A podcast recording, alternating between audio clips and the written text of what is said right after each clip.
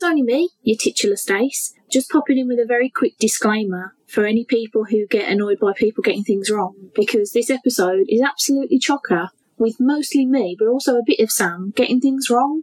I, just, I only wanted to put this in just because um, I don't want you to think I'm an idiot. And in this episode, I come across as an idiot because on many, many, many, many occasions, I refer to the film No Way Home as Far From Home. And I'd like to blame Marvel for that, for having too many films with the word home in that are related to Spider Man. And I'm also going to blame Sam a little bit for it, for not, uh, for being too polite to point this out to me. But to be fair, I do get my own revenge a bit later when he refers to Luke Cage as Nick Cage more than once.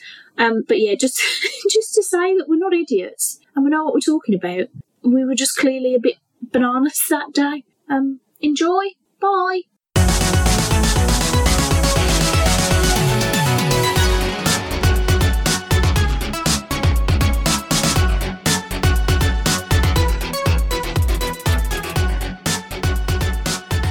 Bonjour, delightful listeners. Welcome to episode 126 of Stacey's Pop Culture Parlour. I am your titular Stace, and joining me in the parlour for this special bonus episode that's going to have loads of S's in it is the triumphant return of the ever splendid Sam Harrison. Hi, Sam. Hello, it's me. Bonjour. I'm back. Guess, Guess who's back? who's back? Uh, so how long do I need to be taking bits about how long it'll be before How I Met Your Mother comes up, or are we just talking Spider Man today?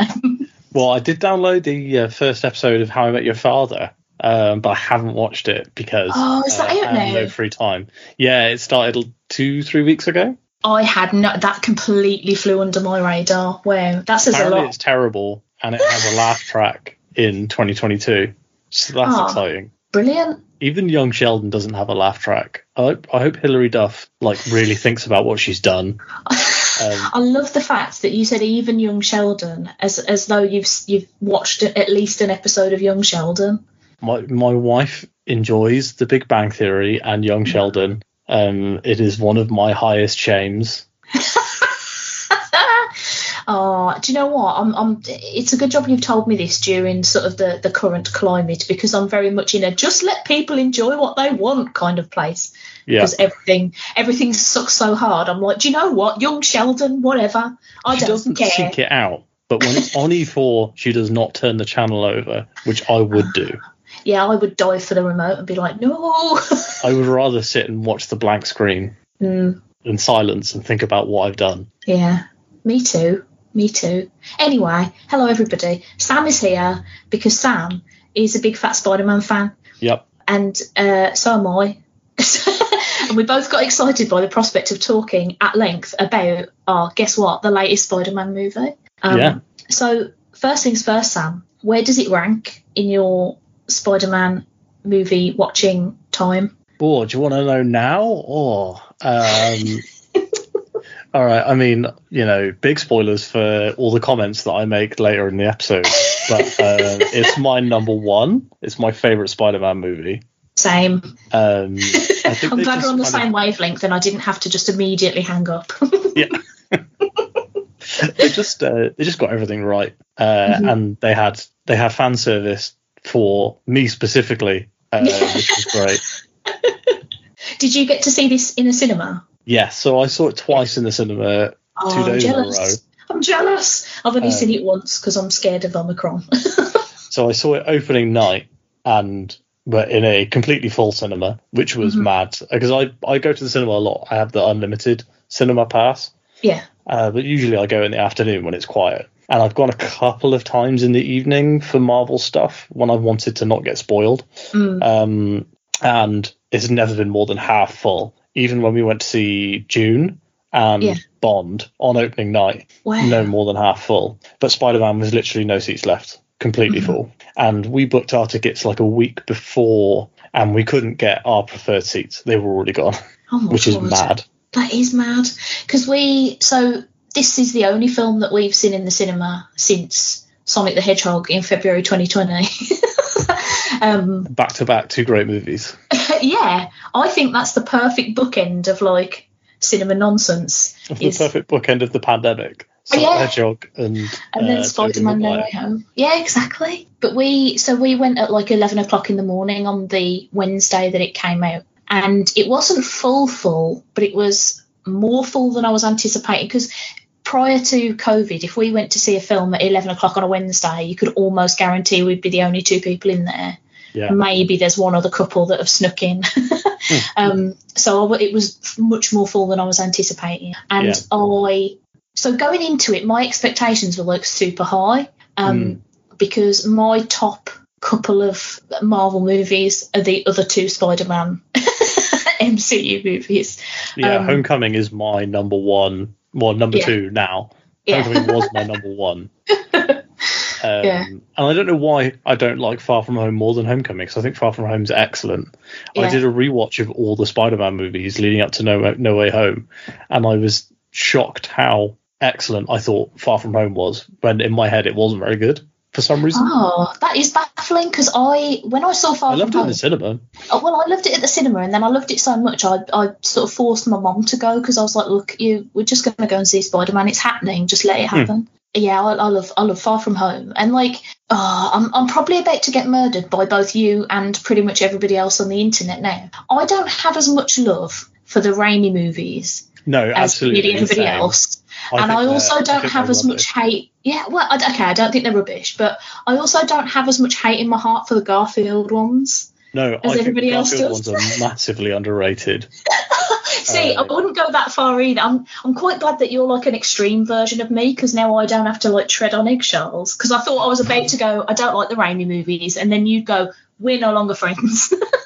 uh, as as the person you know who has seen Spider-Man One directed by Sam Raimi at least 500 times, Mhm. I can tell you that that movie was amazing at the time, but does not hold up in. Okay, 2022. see, yeah, see, this was this was my thinking on it. So I didn't really love it at the time. I don't think I really cared at the time about Spider Man, like when it when the first one came out. So I was just like, eh, what it is fine. And then by the time I started caring, people were like, oh, blah, blah, blah, blah, toot- tooting all of the Raimi horns. And so then mm. I was like, my expectations are super high. And I, like you, I don't think they hold up quite so well. And I also don't, I don't think Maguire's a particularly great actor. To me, he always looks like he's about to sneeze. He's always got this like slight smirk slash slight squint happening, where he just constantly look, looks like he's about to do a bit of a sneeze. And like, I don't know, like so I, it, I still love those movies, and I and I do quite like. I like Amazing Spider-Man. The second one's a bit shit, but I, I like Amazing Spider-Man. I had a good time with that movie. I think Andrew Garfield was great. He shouts crotch and then shoves his crotch in someone's face. What more do you want in a Spider-Man movie? Probably quite a lot more. But yeah, so like going into this, oh, I didn't watch rewatch any of those, and I didn't need to rewatch Homecoming and Far From Home because I think I watched Far From Home during lockdown about eight times. That's not an exaggeration or a joke. I think that's actually true because I'm cool. Um, So, do you want to know some cool fun facts? Um, go on, so, number, number one, I don't know if you've seen the HBO show Entourage. No. The main character from Entourage is based on Tobey Maguire, which I have found hilarious. But then, on completely unrelated from that, the Sam Raimi based the his Spider-Man movies on the first hundred issues of Amazing Spider-Man. So, like the '60s stuff, which Yeah. is why it's like so zany and like Mhm. why Peter's kind of like a big angry nerd. And Yeah. then you go to the Garfield stuff, which is obviously takes huge inspiration from Amazing Spider-Man, Amazing Ultimate Spider-Man. But then like Mm. the Garfield stuff also is like really really close to what you get in modern Spider-Man comics. Like his Spider-Man is more like the Peter we have now. Mhm. And then if you see like the got the Holland stuff, the MCU stuff is just Ultimate Spider-Man, um, like hundred percent. Uh, but still, you know, it has a lot of the. I feel like the Holland Spider-Man has the like way. Holland and Garfield have more of the spirit of the Spider-Man that I love. Yeah. To me, Yeah. yeah. The the best part of the Garfield movies is, of course, the scene where he web swing skateboards uh, to Coldplay. I'd conveniently forgotten that that happens.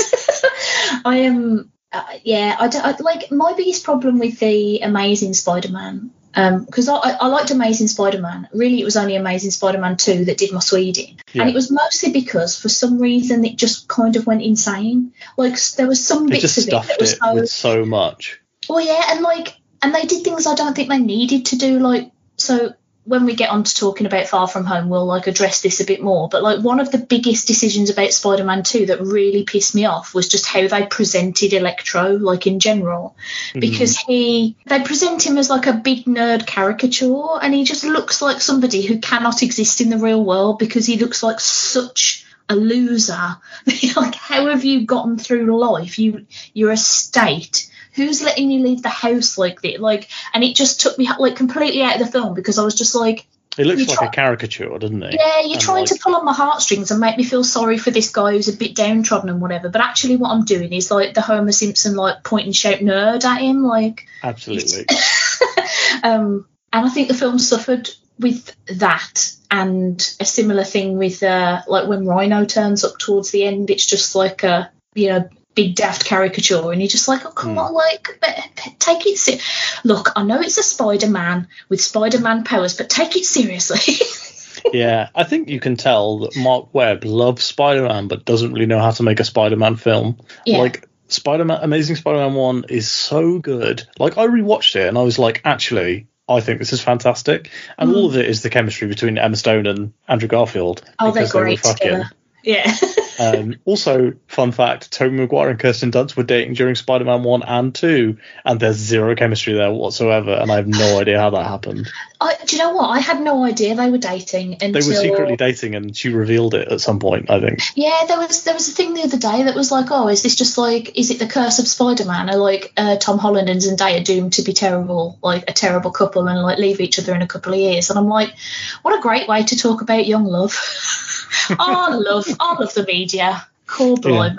I mean, at Um, least they're actually young as well. Like Tom Holland was 19 when they filmed uh, Civil War, Mm. so he's he's a young lad. He's still got years left. Yeah, but it just tickled me because I had to do like a double take at the article because I was like, hold on, Dunst and Maguire now, what? Yeah, no, I had I only found out about that this last year.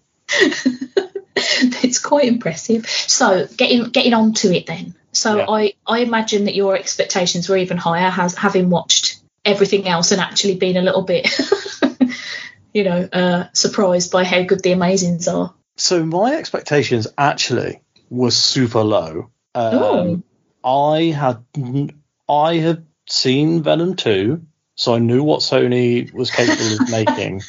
Yeah. Um, I had also just watched Amazing Spider-Man 2, hmm and I was like, Sony loves to overstuff a movie, and this movie is almost three hours long. hmm There's a lot going on here, and I don't. And I was like, and if uh, you know, big spoilers, uh, Andrew Garfield and Tobey Maguire do are in the movie, but before it, I was like, if they're in the movie, they're either tiny cameos or they've like really, really overstuffed this film. and I was like, there's so many characters, and there's like people you've only even barely seen in the trailers that you know are in it. And I was like, oh, not sure what's going on here. Like, I, I had really, I was worried that this film would be bad. Mm. I, I mean, I think a lot of that came from the fact that um, Venom 2 wasn't even the laughably bad that Venom was. Uh, Venom 2 is just bad, apart from the Oh. scene where Woody Harrelson voices his 15 year old self. I'm I'm not gonna lie, I liked Venom too. Made me laugh. It's it's really silly, but it's not as funny as Venom Yeah. 1 in my mind. Mostly because in an interview from Venom 1, Tom Hardy said um, they cut 30 minutes of his favourite stuff from the movie, which was, and I quote, mad puppet shit. uh, and then I watched Venom and I was like, yep, I absolutely know what you mean. Yeah, I, I would have watched that. Just Tom Hardy doing a terrible New York accent, being like thrown around on wires and hit into walls. Brilliant. Give me those 30 minutes back. I'd have watched that. Uh, That could be the whole movie, and I wouldn't have minded. Yeah, I don't care. The fact that in Venom 2, um, Tom Hardy's character does a wheelie on his motorbike twice in the first 10 minutes kind of like sets the stage for that whole movie. I like. So what happened when I went to see it was the projector was very slightly unfocused, so they restarted the movie after the first 15 minutes, which meant that I got to see that twice, and I was like, yeah, he definitely does a wheelie twice in the first 10 minutes. and never again. Not once in that whole film does he pop a wheelie. And the first time he does it, right, he's He's having a conversation with. Stephen Graham, and then he's like, "All right, I'll see you later," and he just drives away down like a normal San Francisco street, and then just pops a wheelie, like no explanation, like pops a wheelie, and that's not easy. Like a reporter should just be able to pop a wheelie on a motorbike at sixty miles an hour. Oh, I love the idea that they were like, look, we're only allowed two wheelies in it. And he was like, I've got to get them in. Got to get them in. Tom Hardy's got them in his rider. It's like only blue M and M's, at least two motorcycle wheelies. I hope to see those in all future Tom Hardy movies. Woody Harrelson's writer just says that he will only voice himself. He won't let any, he won't be dubbed. And uh, terrible wigs, yes, please. Yes. Oh, the wig's better than the one from the Venom 2. Uh, the- yeah, from the post-credits which made me cry with laughter in the cinema. I was I howling at I was, I was sitting in the cinema Howling. next to a friend of mine who's a huge Venom fan, and I've been laughing the whole movie. And at the end, I just cried, like tears are streaming down my face. I've dropped my popcorn because I'm laughing so much at this like terrible Carnage wing, and he's like, "I really like Carnage." I just, I like the voice, the fact that Woody Harrelson's about seventy, like it's incredible, just incredible. It was incredible. Um, hey, that's not Spider Man though. Um, No. uh, that's interesting to me that your expectations were so low because mine were stupidly high. Mm. And but also at the same time, I was a bit trepidatious because having watched the trailers, I was worried that they'd already given away too many things. And It's so, like, that basically none of the second half of the film is in the trailers. Yeah, because like watching the trailers, I was like, great, now I know everybody who's in it, and I know every, Mm. everything that's going to happen, and this is just so daft. And then you get sort of like forty-five minutes in, and you're like, oh, that's nearly all the stuff from the trailers. I'll eat my Yeah. words. You're like, I've What got two get? hours left. Yeah, but I uh, I gotta say, like the, the the first thing that like really struck me about the film was like how it did not feel like I was in the cinema for three hours, and I don't know No, whether that was a combination of the film being amazing and also me being like I'm in a cinema, but um. It like absolutely whizzed by for me because I like as much as I love Marvel movies, some of them are too long.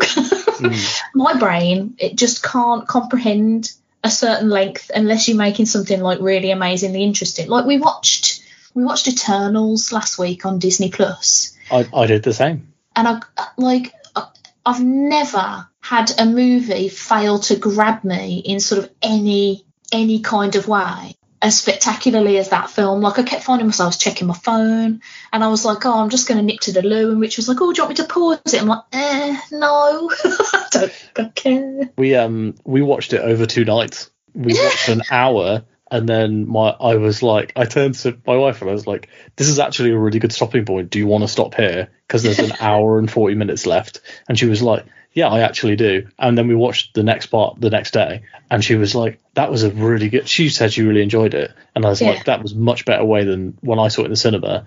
Just in one shot. We stopped it when Arishem talks to Sersi, and he reveals what's going on. Ah, that makes sense. So sense. it left it like a cliffhanger. So Yeah. I, she was like, oh, I'm just going to go to the loo. And I was like, actually, I know you don't want to be up for another hour and 40 minutes. Should we pause here? And she was like, oh, yeah, actually, yeah, absolutely. And it was the it was much more enjoyable. There's still I still have huge problems with that movie. It's one of the worst Marvel movies, I think. But watching it in two sittings makes it much more fun, I think. Yeah, I think if if like I can't imagine me ever going back to watch that just out of my own like interest. But if I'm ever doing like a big Marvel rewatch or something, I think I will probably have to split it up because I don't think I've got like almost three hours of that in me. Mm. it felt I to would rather me watch like- Thor 2. Yeah, I think I would too. I think the problem for me with Eternals wasn't necessarily that it was like a bad film in the sense of like everybody in it is is all right and hmm. like you know it looks nice and stuff. It's just- Visually, it- it's it- lovely. yeah, Obviously, visually it's it's terrible. gorgeous, but like on the on the writing side, to me, it felt like just an awful lot of setting things up ready for later. So Mm. like, here's a few characters you need to know, and here's sort of a little bit about Celestials that you need to know, and like, because there's never really any villain, and there's nothing really to get your teeth into. So you just sort of feel like we're just it's like a trailer for another movie. is what it felt like to me. Um, Yeah, it's it's a big shame. I feel my biggest gripe is how shit the costumes look.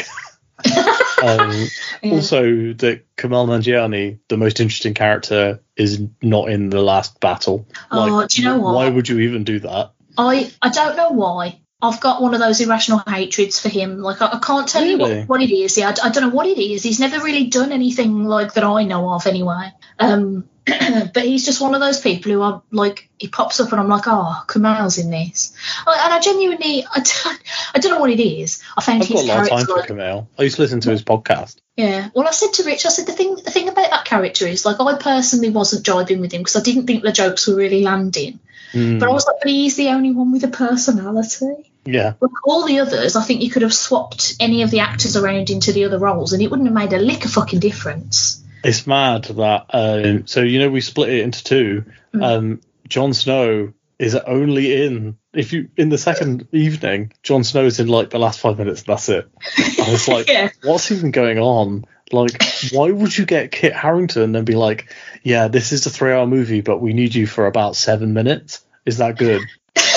To be fair, at this point, I feel like if you're an actor and you get approached to go in a Marvel movie, you just say yes because you don't want to be the only one that's not. See, like, I don't know whether I would go to bat and be like, yeah, do you know what? I would love to play Dane Whitman, the the Black Knight, extremely minor Avengers character from the nineties. I'm not mm. sure I'm up for that. Like, I'd I mean, like, I would. do you know what? I'll wait and see if you think about you might recast Daredevil. Like, just, I'll sit it out. Like, there's good characters still on the shelf. They're definitely mm, not going to get Finn Jones back for Iron Fist, are they? I would a thousand percent take whatever. Like if Marvel came, Marvel aren't going to come to me because I don't know how to act. But if Marvel came to me and were like, "Hey, Stace, do you want to be in a film? You'll be in it for all of about thirty seconds, and you might have a line." I'd be like, "Sign me up! I'll do it for free. I don't care." they got they got Iwan Rheon from Misfits, excellent actor who's also in Game of Thrones, and they got him to be in Eter- uh, not Eternals. What's the what's the one that isn't Eternals? Inhumans. That Yes. was absolute hot I- garb. I forgot that was a thing. I saw that at the cinema in Birmingham when I came Uh, I re- to yeah, I remember. Comic Con. It wasn't very good. I remember we had a conversation about it, and I think you might have been the reason why I thought, "Do you know what? I don't think I'll bother." Yeah, solid choice, well made. it hasn't really come up again, has it? Is the thing. No, Whereas like Marvel the TV, so shows, it- that means it's not continuity now. Yeah, but see, so, I was gonna say like other like the Disney Plus shows feel like they are, but Yeah. well, actually, that's a question I was going to ask about that steering us back onto the actual topic of this Mm. podcast. Um, so Spider-Man: Far From Home, that's what we're talking about. Great One of the sort of big questions that I had about this, and it it may be me being an idiot because I will full on preface this by saying that I am an absolute div when it comes to like timey wimey stuff. Yeah. And so my understanding of Loki, hmm wherein the multiverse becomes a thing, was that he broke time, which sort of meant that that event was happening sort of at all time, always, forever, simultaneously, kind of thing. So I was like, right, okay, how are they going to address this in Spider Man? But then in Spider Man, the multiverse is a thing because Doctor Strange did a whoopsie because Spidey's a busybody, and it, it it confused me a bit because I don't, I can't grasp what how they marry together, or do they even? Am I being a div? So- loaded question. Here's a really complicated explanation. so the multiverse has always existed in the Marvel universe, Mhm. and in the original Doctor Strange, Doctor Strange travels to another dimension, which means that there are multiple dimensions, which are, there means there is a multiverse. Yeah. However, in Loki, the Loki works for the TVA, the Time Variance Authority, whose job is to stop time diverging from a timeline that Kang, well, the, he who remains, has picked out as being the prime timeline. And anytime anything changes or veers off from that, there that thing is pruned out and the correct thing is put back in. yeah, So that's where you get Sylvie from. That's where you get Alligator Loki, etc., etc. Mhm. What happens is at the end of Loki, Sylvie kills He Who Remains, which stops him from kind of pushing the prime timeline that he thinks is the correct timeline on the TVA, which means that suddenly the timeline branches and different thing, different universes occur with, in which different events have had taken place. And I believe that those other multiverses are uh, the Amazing Spider-Man and the Raimi Spider-Man movies. Okay. right. Do you know what? I'm not even going to think about it. No, I- I think the thing is, what Marvel wants you to think is like, hey, we've done some multiverse shenanigans. Don't worry about it. Yeah, yeah. Maybe I'm just thinking too much about it because my my my confusion was is that I was trying to to piece together like how Doctor Strange doing whatever he did wrong to fluff up that spell. Like at what point at what point that stops being his fault and actually it's a fault of whatever Loki and Sylvie did that were causing all the cracks and the bleeding between multiverses and, and whatever. And So now I I'm just wondering whether yeah Nothing, I think they're unrelated. I think that what Loki and Sylvie did means that the thing Doctor Strange fucks up can happen, not that they caused it to happen. okay. Correlation, not causation. Yeah, yeah, because I was I've, I, like a, a, a big sort of worry that I've had. Or not worry. That makes it sound like I've been sitting there like not sleeping at night worrying about Marvel TV continuity, um, which I definitely don't do. But yeah, well, I was bamboozled because I thought, what if you go and see like Spider-Man Far From Home and you just don't understand anything if you haven't seen Loki? Like, are you Absolutely, are you going to go and see Doctor Strange Multiverse of Madness and not get it because you haven't seen WandaVision? Because it seems like a lot of extra homework. I mean, I don't mind doing it because I've enjoyed them so far, really. But I think um, I think with WandaVision, I think what they're going to do is explain it through dialogue because I, you know, how many billions of people watch, well, like, you know, how many millions upon millions of people watched Endgame Mm. and how tiny a percentage of them tuned in for WandaVision two years later. Like, I would Disney Plus is very popular and the Marvel stuff is also very popular, but like, I don't think it's popular enough yet that they can just be like, if you haven't seen it, fuck you, you've got to watch it. Yeah. And they do like in a like I did a Marvel rewatch leading up to well after my kid was born. I did a whole Marvel rewatch when Disney Plus launched, and like most of the time they don't treat the audience as if they've seen every Marvel movie. They tend to like refer to stuff in dialogue. yeah, So you know, I think it, I think it's going to work. I'll be interested to see how they do Doctor Strange too, because it's probably going to rely heavily on stuff from No Way Home. yeah. But then you never know, it might not. what do we know? No, I'm sure we've sat here in the past speculating about Marvel movies and been absolutely wildly off base. my speculation for Avengers Endgame, uh, my pre-Avengers Endgame theory, well, I had like this whole theory written out in my mind of how I thought the movie was going to go, and it was incredibly wrong. I was uh, I had a theory for a while, uh, and I was genuinely worried that um that Far From Home was going to be set before. Well, that's what they were saying, Endgame. wasn't it? They were like, "Well, it could be a prequel." Well, yeah, and I was worried about that because I was like, what if Spider Man stays dead as like an fu to Sony, and then mm. and Because then of course the movie deal had died then, hadn't it? yeah, it had. So I was a, a little Yeah. tiny mm. Spidey fan panicking. I think that one of the theories was actually that they were coming home from the trip on the school bus in Yeah. Avengers Endgame. yeah, that's that's genuinely what I thought, and I was like, oh god, imagine that. Uh, and I didn't want to imagine that because it made me sad. We've talked so little about actually Far From Home. Yeah. so at the Oh, end of. Far From Home, Mysterio sells a clip with Peter's secret identity. yeah, Peter, so he the the movie ends with an oh fuck from Peter Parker as J. Jonah Jameson, played by your man J.K. Simmons, reveals to the world that Peter is Spider Man, and the, this is the movie kind of catapults off of that, doesn't it? yeah, yeah, like that's the pivotal moment for the movie. And it kind of comes in as like also yeah beck has framed spider-man for all of his crimes. And so peter's got to like go to court and like prove that he didn't do crime. Mhm. and which leads us to probably the one of my two favorite moments in this movie can't think why. Yeah.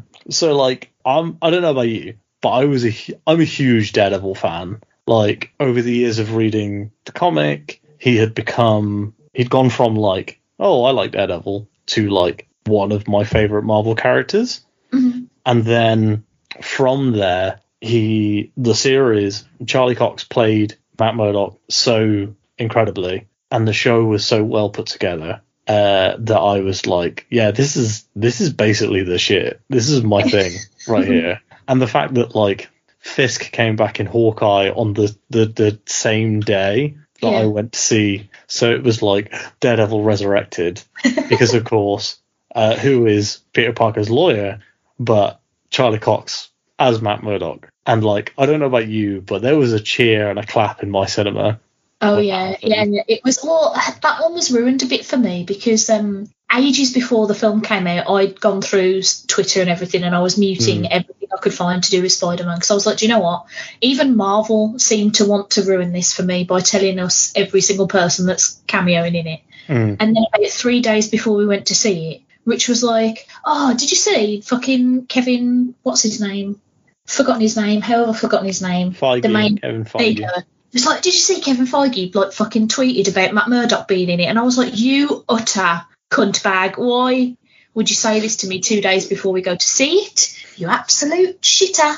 Uh, but it was still quite. It was great. I, I did So like. the- I liked Charlie Cox a lot. the interesting thing is, right? So Kevin Feige said in an interview, was asked about Daredevil, and he was like, "Oh yeah, um, we love Charlie Cox, and if we ever decided to bring back Daredevil, we would want to bring back Charlie." That's all he said, and everyone was like, "Charlie's in No Way Home. Let's do this." um, and there was there was a photo of the scene in the apartment with Matt Murdock that went around about a year ago, like because when when mm, Disney got the rights back for Daredevil was when they were doing reshoots for Far From Home, which is why that scene is only main characters and only in a single room. Yeah. And so, yeah, they got Charlie to, to fly in and do reshoots. And everyone was like, why is Charlie Cox flying to Atlanta for two weeks when Spider Man is doing reshoots? Obviously, something is happening. Um, and the picture of him being in it leaked. But um, when I saw the picture, I was like, do you know what? That looks photoshopped. And it did. It looked Yeah. photoshopped. It looked. It was such a grainy, terrible quality picture. I was like, that's probably fake. Mm. And then I don't know. I just kind of assumed it was fake. So when he was, you know, when you see the cane come into shot, Yeah. I literally like I went to see it with my brother-in-law, and I grabbed his arm, and was like, yes. I think I gave Richie's leg a little punch. I was like, "That's good though, isn't it?" like, because I uh, this is this is one of these weird films for me where I think I went through the whole gamut of emotions as I was watching it. There were bits where I was like practically punching the air, and the whole, like you say, the whole cinema was like whooping and. Sh- I've never been in a in a UK cinema that's done that to that extent before. Um, Certainly not at 11 a.m. on a Wednesday. yeah, it was it was really weird to be like you know there were like full blown gasps and like definitely a lot of us were crying at several points. So the when I went to see it with my wife, I went the next day, and we um, left our son with my mother-in-law for three hours so we could go see this movie, Mhm. and uh, we saw it at 11 a.m. the day after release, and there were still cheers, there were still gasps, like, and it, the cinema was basically empty, and people were still clapping and cheering. It's mental. yeah, it's bonkers. I've never known anything like it, but I think it goes back to what you were saying before. Is that the great fil- the great thing about this film is is the balance. Like Mm. there are a lot of characters in it, there are a lot of cameos in it, there's a lot of fan service in it, and yet somehow it's like nigh on perfect in how it delivers all of that to you. Like it's not, it doesn't feel like it's just going, oh, do you remember? Do you remember Yeah. Spider Man? Or do you remember Curt Connors? Like it's, Yeah. it genuinely feels like it's all important to the story. Although I will say, Curt Connors, I don't believe he was on set for the most part. He Uh, wasn't on set ever, very clearly. That's a, Yeah, he filmed that in his garden and they cut, cut it in like Jared Leto in the Snyder Cut. One hundred percent. If yeah. they, if Rhys Ifans tells me he was in America when that scene was shot, I would not believe him. yeah, there were a few bits where I was saying to Rich, like this seems very much like a sort of voice acting type, you know, a bit of a bit of VA type. Thomas Thomas Haden Church definitely got his face pasted onto a, a generic man, hands down. One of Yeah. the, if Thomas Haden Church is trying to tell me that he was in a scene with Tobey Maguire in a, a time since 2007, that man can go to hell for lying because that's what he's doing. oh dear. The um the bit with Matt Murdock did tickle me because Mm. Like, it didn't it didn't bother me at all as a sort of like. As I've I seen love a lot that they made him wear the grey suit from the Yeah. Poster. They were like, "Look, Charlie, we know what we want. We want the Yeah. suit. We want the round sunglasses. Yeah. We want you to do something Daredevil-y, and then that's it. Get out." Yeah, go on, off you pop. Because uh, I did see a lot of people complaining online afterwards that they were like, "Oh, there was no point to him being in it because like they never went to court and like, you know, it- yeah, because he's a really good lawyer. Yeah, he's such a good lawyer. Um, and also the thing, like, and I said this to Rich, I was like, if this was, if if this whole film had been like a TV series, then yes, there could have been a half hour where they have a court case and, and Matt Murdock can like daredevil lawyer it up and it'd be like amazing. But this was a three-hour Spider-Man movie. It didn't mm. need. Because I saw a lot of people saying, "Oh, they really brush over like all the court stuff," and I'm like, "Well, yeah, because nobody wants that in a Spider-Man movie. You want to get to the bit where the spell happens and fucking Yeah. Otto Octavius is here." Like, See, like I felt like my my theory, or like what I thought might have happened going in, was that there would be the two storylines of the court case and the other supervillains, and I was like, that's going to be why it's three hours long, is because there's two a plots. Mhm. But what it turns out was there's one a plot, but it's just very involved. yeah. And I think that like the showing the like true colors of Peter and the like self-sacrifice over everything that his that Aunt May pushes him towards, mm-hmm. away from the like Tony Stark ideal of like whatever does the most good, whatever. But Peter's like Peter's whole philosophy, and this comes from the comics as well, that like he won't let someone die to save a thousand people. He'll try and save a thousand and one people, you know, yeah, and that's what you get with No Way Home. yeah. But yeah, we're talking about Matt Murdock again. Like, oh, that scene was so good. It was like- really good. Do you see that Charlie Cox? He did an interview a while ago, and he he auditioned to be young Han Solo for Solo, Yeah, and he didn't get the part because he wasn't looking any of his line reading partners in the eye because Matt Murdock doesn't make eye contact with people because he can't see, and he Oh, was so used to playing Matt Murdock, he lost that role. I need to finish watching Daredevil. I'm a terrible human being because Daredevil season three is really good. Because the see, the thing was, I, I adored Daredevil, like properly adored it. And I, Mm. season two, I thought was half good and half Elektra uh, that I wasn't really interested in. And then I adored Jessica Jones, and I wasn't so keen on what was the other one that I started watching a bit Luke of? Oh, Luke Cage, and then I gave up on that. And then for some reason, Richard and I just stopped watching all of it because we were like, oh god, we're, we're behind now. So you can you can literally you can watch half of Luke Cage and then give up, um, but really you don't need to watch it uh, season one at all. What you should do is watch season two of Luke Cage, which is awesome. okay. They cut it down to like ten episodes instead of thirteen, Yeah. and um, they got a really good villain who's basically like super strong and does capoeira, and he's like this cool Jamaican drug dealer, and like the whole point is that he basically is like coming to kick Nick Cage's ass, um, and it's great. It's genuinely season two of Nick Cage is great. Uh, season two of Jessica Jones is absolute shit. Is maybe the worst one, which Oh, is a no. huge. Yeah, it's such a surprise seeing season one was so good.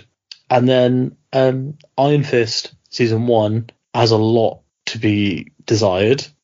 Um, I like it because I like Iron Fist See, and I like the thing. lore. I don't care for Iron Fist in the comics, so Have you read um, Matt Fraction's Iron Fist comics? I don't think I have. They're really good. He did a run that was like 30 issues called Immortal Iron Fist in the early 2000s, and Mhm. it's fucking excellent. It's the same artist as did as did his Hawkeye run, David Aja. Oh, nice. Um, I liked it's that just as funny, it's just as well written, and like one of the big things in it is like a proper anime style tournament arc between all the other secret cities of the Marvel universe, and like one of them is like, "Yo, we just have spider people here, and this woman has eight arms and does web kung fu, and like there's like a big but there's a, like a really big fat guy who does like sumo Iron Fist stuff.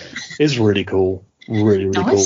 Um, and that's why I've got a lot of love for Danny Rand. So which Mhm. translated into me half enjoying Iron Fist season one. Iron Fist season two is super good. Really would recommend it. That's one of my favorite of the Netflix de- uh, Marvel shows. Hmm. And then Daredevil season three is is truly excellent as well because Bullseye's in it. Uh, Oh, I'd forgotten about that. so yeah, def- also Defenders is good. Defenders is good because it's only eight episodes, so they have to pack everything in. Um, and they have like one bottle episode because like all the Netflix shows have bottle episodes to save money, but the bottle episode they have in Defenders is set entirely in a Chinese restaurant, which is quite funny. Nice. Um, and has a good action sequence, which you wouldn't expect from a bottle episode. So you know, but yeah, Daredevil, Daredevil season three, Daredevil season one, Luke Cage season two, Iron Fist season two, Defenders, and Jessica Jones season one are the good Marvel shows, in my opinion. Fair That's it. enough. I definitely need to. Well, Rich was saying that um, if if there's the potential for Charlie Cox to be rocking up in Marvel movies in the future, then then we kind of have to be up to date on Daredevil. Well, the big rumor is that he's main cast in She-Hulk. Ooh, I mean that Uh, would make I- perfect sense, wouldn't it? Apparently, he's going to be the love interest, possibly. M- okay. Matt Murdock does get about a bit in the comics, so it would make sense. Is he a proper tar? Yeah, he's actually like he's basically number one Marvel Comics hooker. Like he's slept with basically every major female superhero apart from Storm, and like I wouldn't put it past him. Amazing. I um I haven't read much in the oh sorry, I just had a like little sip of my beer and it went entirely down the wrong way. And now it sort of keeps threatening to come down my nose. Oh, don't do that, lads. While that's, while that's happening, I would really highly recommend uh, Chip Zdarsky's Daredevil run, which is currently running. It's incredible. It's excellent. It's the best comic coming out right now, hands down, in my opinion. So there you have me it. some, some Chip Zdarsky, to be fair. Yeah, he's, good. very funny as well. Yeah, I like him a lot. We've we've wandered from the point again. yeah. So Matt Murdock is in in Peter's apartment, and he's like, "Yeah, so um, none of these charges are going to stick. Don't worry about it." And then it's, the my favorite bit is he turns to Happy, and he's like, "By the way, like, there's a lot of real bad crime stuff that you've done. I'm like, you need a really good lawyer." And Happy's like, "Oh, um." Oh, and then um, a brick gets thrown through their window because for some reason everyone hates Spider-Man, even though he saved half of the people that live on the Because he- universe. he did crimes. They He did. He did a, a small serious crime. And then someone throws a brick in the window, and Matt Murdock catches it, and uh, uh, Peter looks at him, and he's like, "Well, you're clearly blind because you didn't even look at the brick." And like he puts the brick down, and Peter's like, "How'd you catch that?" And he goes, "Oh, I'm a really good lawyer." what, what I absolutely adored about that joke because I know a lot of people get a bit whingy about like comedy in the Marvel movies and not it doesn't really you know it's not everybody's like thing. Mm, But I personally, the Marvel movies are very much like on my wavelength for comedy. same. And what I absolutely loved about that joke is the fact that it is completely nonsensical because what has catching a brick got to do with being a good lawyer? Absolutely fuck all. But he made And it the- look great. the whole cinema fell apart laughing both times I watched it. It's such a good line. It's one of my two favorite jokes in the movie. What's your other favourite joke? Well, I'm something of a scientist myself. You can't. the fact that they got that meme in there and they make him say it direct to camera, like excellent, Perfect. pure joy from me. Like, the cinema was literally like there were people crying with tears, like laughing in the cinema. I uh, I was a big fan of a lot of the jokes about how um how like Andrew Garfield's Peter Parker is like the lamest one, even though arguably he's the coolest. Yeah. Um, but like all the jokes about he's the lamest one. yeah, like where they're all talking about like comparing like their big villains, and he's like, I fought a man in a rhino suit once. He's like, oh, Andrew, you're so cute. I want They to talk to about him. fighting aliens, and he's like, "Oh, I fought this Russian guy in a rhino suit once." but also, Oh. like, go back and watch Amazing Spider-Man 2. Everyone, everyone listen to this podcast. Just go to YouTube and type in Amazing Spider-Man 2 ending, and tell me that isn't the most Spider-Man thing that has ever been on screen ever. it's so good. It makes me like tear up every single time. It's so, like when Andrew Garfield takes to like goes over to the kid who's got the gone out in the Spider-Man mask and he's like, "Oh, thanks for covering for me. Let me take this one on." Like, oh, brilliant! Oh, it's, yeah, Absolute it's brilliant. brilliant. I, I do think they nailed the sequence with Gwen as well and the big fall. yeah, um, absolutely. Like that was like properly out of the comics and made me do a cry. so, Hmm. um, And like him at her gravestone, he's like, Do you know what? Actually, Big Spider Man is fucking awful. I don't want to do it. It's like, yeah, absolutely. When Tobey gives it up, he's like, Hmm, can't eat hot dogs. But Andrew Walker's like, Yeah, my girlfriend's fucking dead. oh, the poor guy. I did love as well the uh, the like ongoing joke about um what's his face just like falling into a vat of eels. Yeah. Because it is like so the most comic book thing that's ever happened, like villain origin wise. It's like, oh, I fell into a vat of eels. Uh, that, that did really make me laugh. I love um, when uh, he took to Sandman, and Sam was like, "Well," and she's like, "Oh yeah, I fell into like a nuclear sand thing," and they're like, "Yeah," and Jamie Foxx goes, ah, "A lot of people falling into stuff." Such a good line.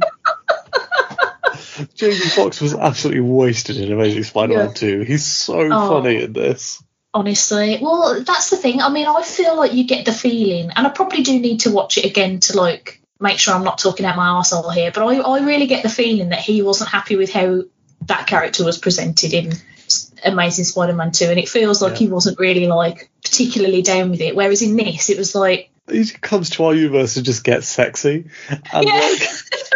Everyone's like, "Hey, you're alright." He's like, "Yeah, I came to another universe and I got sexy. I ain't going back." Like, yeah, absolutely. Like, I'm like clapping in the cinema. Like, you go, Jamie Foxx. as if we wouldn't all be like, uh, "Excuse me, I'm not going back." If we got super hot, but Yeah, the fact that Electric Powers fixed his teeth in Amazing Spider-Man 2 was funny anyway. But like, the fact that he came to our universe and then got ex- super buff yeah. and like a good haircut and beard. Don't know Oh, how that, that- happened. that haircut in Amazing Spider 2 just makes me cross just even thinking about it. Um, back to No Way Home. Like, one of my. Mm. So they, they glossed pretty quickly over the Spider Man did any crimes. Did he do Mysterio's crimes? I love the bit where he goes back to the school and one of the teachers, I think it might be Hannibal Buress, is, is very Yeah. much like, you did it though. You, you've, done a, you've done a load of murders and I don't trust you. Because Yeah, he's such like a laid back like- guy anyway. Yeah. So it just comes across like ex- almost extra hostile because of how not hostile it feels. Yeah, it's really funny. And really like JB Smoove and Martin Starr are like, yeah, we love you, Peter. You can, you know, swing through the halls if you want, wall crawl. and Martin Starr's like a huge Spider-Man fanboy. Yeah. Set up that little shrine. Yeah, the shrine with like the, the like statue of Peter that he's made. oh, some of the students made this for you, and like JB's just like, no, they didn't. He did it all. if there's any criticism of this movie that I've got, it's that there wasn't enough JB Smoove. Because The I, fact that all three I of them aren't in it barely at all. When Yeah. Martin Starr has like Martin Starr has the best joke in Far From Home when they're on the sc- no in Homecoming when they're on the school trip and he's like, I can't lose a kid on a school trip, not again. not again. it's like it's, the way he delivers it is brilliant. The way that he talks in Far From Home about his wife pretended to blip and then like, they had a funeral for her and he caught her in the act, like having left him. he talks about his expensive camera and then he drops it in the Venice Canal. oh no. oh. Martin Starr's character is so terrible. Uh, it's so funny. Like he's I love it. brilliant in it. Yeah. It's just Yeah, Martin yeah. Great anyway, but he's so good in that in those movies. yeah, But it did feel that's actually that's that my big got- complaint. That yeah that they got backseated a bit yeah. But it's it's it's one of those things isn't it where it's like there was no need for them to be in the rest of the movie Mm. like really. The um, movie isn't based around the school like the first two are. Yeah yeah because they've graduate. They graduate, don't they? That's the thing. yeah so the, the They whole thing is the fact that they don't get into mit isn't it because people are a bit suspicious of spider-man and friends Yeah, which did really tickle me because it's very blatantly obvious that Flash is not Spider Man's friend. And even though he's trying to prove it to everybody, he's like writing books about being Spider Man's best friend. But MIT are like, nah, he can come in. yeah. It's fine. Don't worry about it. You're not one of the named accomplices. And Um, like when Peter, when Spider Man, uh, Flash finds out that it's Peter, and he's like, "No fucking way!" and like behind him, Peter is swinging into the sewer with MJ, and he just has no idea. Oh, bless him. I Um, reckon but that he ever bills Peter for the car that he totaled in Spider Man Homecoming. It wouldn't it wouldn't surprise me, to be fair. But it would probably be a bill of like, can you turn up at my birthday party and I don't know, do a little swinging web trick? Can you get up in the corner and get the cobweb out of the corner of the ceiling? That's a very good joke. it is a very good joke. I am skipping ahead a little bit, but I love the bit, the sequence in Ned's uh, house with his abuela when uh, when Andrew Garfield and and uh, Maguire show up. I mean, what tickled me was the fact that as soon as Andrew Garfield turns up, you know Maguire's on the way, and Yeah. yet still when he appears, the whole cinema went fucking bananas. Absolutely bananas. like yeah. full on bananas, even though he did look like a youth pastor. That joke was so good. They said he's going to turn up and dressed as a youth pastor. Like, the fact that that's definitely just Tobey Maguire's clothes.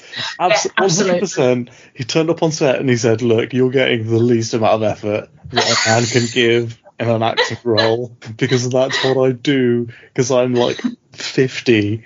And I, honestly, I just take the like rights money that I like the, the residuals check from Spider Man that pays for my entire lifestyle.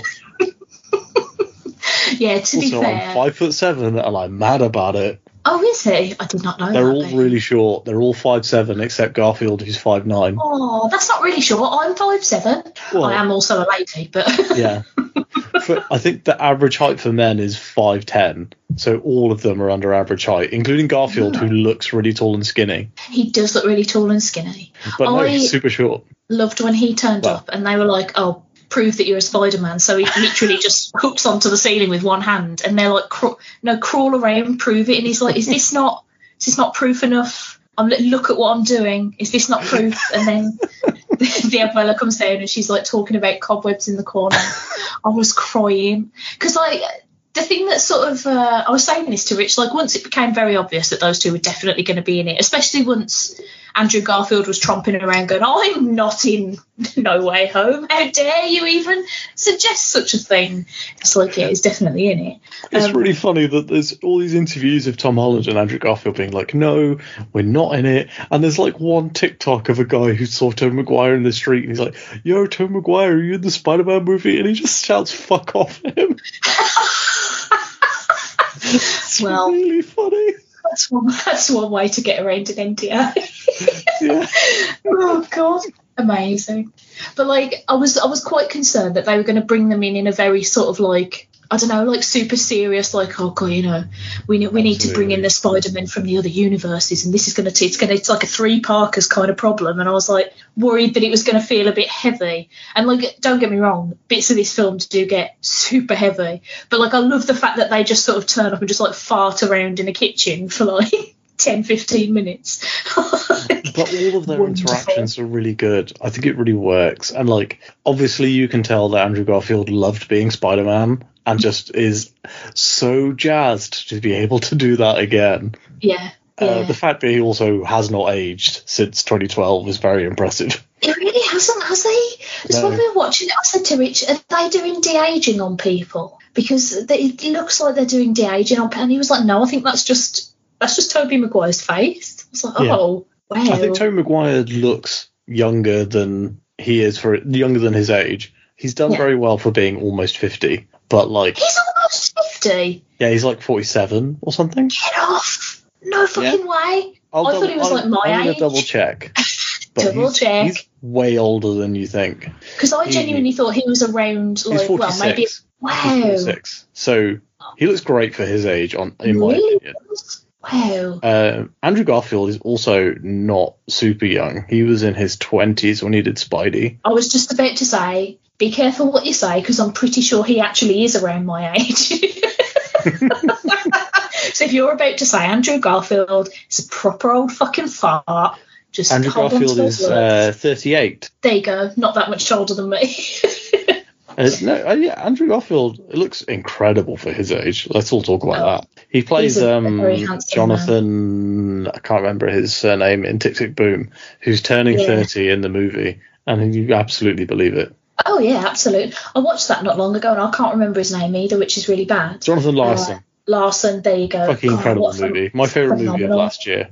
Absolute incredible movie. Oh well, my I favourite movie of last year was was No Way Home, unsurprisingly.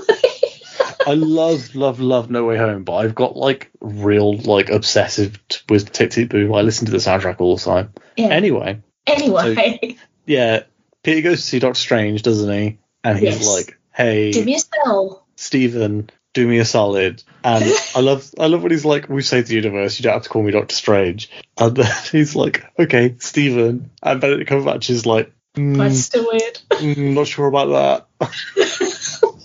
Which is very funny. Like they play, he he plays his character very well. In like, Doctor Strange is just kind of like a stuck-up asshole. Well, this is the thing because I've heard a lot of people say, like, especially so when the trailers came out, like a lot of people were going, "Oh, that's that's got to be Mephisto because uh, Doctor Strange isn't as fun as this." And I was like, "I'm sorry, have I been watching different films and reading different comics? Because Yeah. I've always thought Doctor Strange is pretty funny, Yeah, but he's also like a knob, like he's an Yeah. actual knob."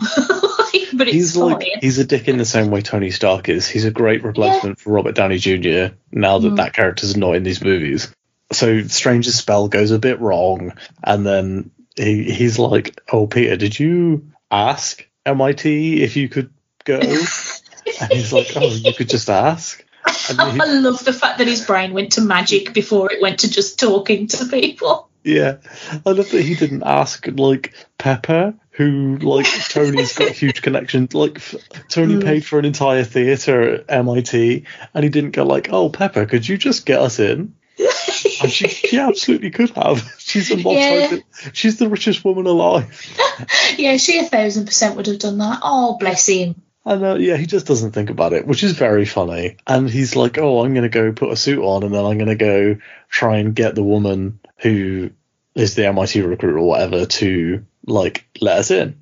Oh, I also completely missed a scene that I loved when they're opening the rejection letters from the college, and he just mm-hmm. swings around New York just as Peter without his costume on, and he just lands in front of the bakery and walks in, and this woman's like, "Oh shit, Spider Man." like that's great. Like, Yeah. need to have all the, more of that sort of stuff. Well, it's like I remember when, when we when we talked about Homecoming and we were saying that like some of our favourite bits were the stupidest bits, like that bit where the Hmm. guy sees him on the roof and he's like, "Hey, you that Spider Man from the internet? Do a flip." He's like, Did so you he does a little realise flip. that the do a flip guy is the guy who's filming Shang Chi on the bus in Shang Chi? No. Yeah, it's the Oh, same guy. The character's name's like Grants or something. He's got a really stupid name. Like, Oh, that's brilliant. so yeah, if you watch those, watch Homecoming and then watch Shang Chi, the guy who's filming it and going, "Oh, I took martial arts when I was a kid, so I'm going to commentate on this." That's the same person. and also, they cut his dialogue from Homecoming, where he says, "Hey, Spider-Man, do a flip," into No Way Home. In the crowd scene in front of the school, he says, "Hey, Peter Parker, do a flip." Just hear it in the background, like really quietly. Oh, that's brilliant. That is actually brilliant. I love that guy. Um, And Shang Chi, Shang Chi is so good. By the way, we didn't talk about that, but like Shang Chi fucking rules. uh, yeah. I liked Okay. it well enough. Let's leave it there. Shang Chi to me, who loves old old school martial arts movies, big fan. Anyway, so like basically, Peter annoyed Doctor Strange so much that he made the spell go bad. And instead of making everyone forget Spider Man's secret identity, he started to pull people who know Spider Man's secret identity from other universes into the present. And so we get a really cool fight scene with him and Dr. Octopus on the mm-hmm. bridge where he just hacks his octopus arms, which is very funny. he just uses the Iron Spider and hacks the arms and then just like ties him up with his own octopus arms and walks him off. Just like puppets him around. Yeah. And like Yeah. the octopus is just trying to punch him with his weak little arms and he's like, Hey buddy, stop it. Like Oh, and uh, so like you know eventually they work out that these are other spider-man villains and strange is like here's a magic spider web go web them all into my dungeon that i have which is also the laundry room like the fact that they've got like a Bowflex in their background like it's so stupid like oh, loved it. also, well, I didn't even mention this that Wong became Sorcerer Supreme while Tony was Yeah. there. Stephen was dead. Brilliant, absolutely it's such a good joke. It's like, oh yeah, he became Sorcerer Supreme on a technicality while I was dead. like, it's so funny. And it also One would like, absolutely be a better Sorcerer Supreme though. but like, what's what was Wong Sorcerer Supreme doing fixing fights in to- in China in yeah. It's very Yeah. funny. Just need some more money to help run the Sanctorum. Um, Oh. So yeah, like he and like they're like, oh, by the way, there's some you know multiverse energy out in the sticks, and we get this like Peter like swings out into the into the country outside of the city, and you get this excellent scene where like he's swinging away from the camera through the trees on like pylons and stuff, which is like Mm. basically a reverse of one of the shots from Homecoming where he's like stuck out in the middle of nowhere and can't swing, which is really cool. And like he fights Electro, and he's like not doing a great job um, against Electro. But then Sandman is also there, and Sandman like saves him, and uh, then he zaps Electro and Sandman back to the uh, the Sanctorum's laundry room, and he's got like he's got there captured, you know, Doc Ock, uh, Electro and Sandman, and Strange has captured the Lizard, and then Aunt May has got has got uh, Norman Osborn in her Yeah. kitchen stealing donuts. Um, Which, to be fair, is a good way to start your day. yeah. And like, oh, I mean, I think we can all say Willem Dafoe, absolutely secret MVP of this movie. Oh, he just eats this goddamn roll up, man. He is He's brilliant. excellent. And the de aging they did was like really hard to notice, which is real cool. Mm.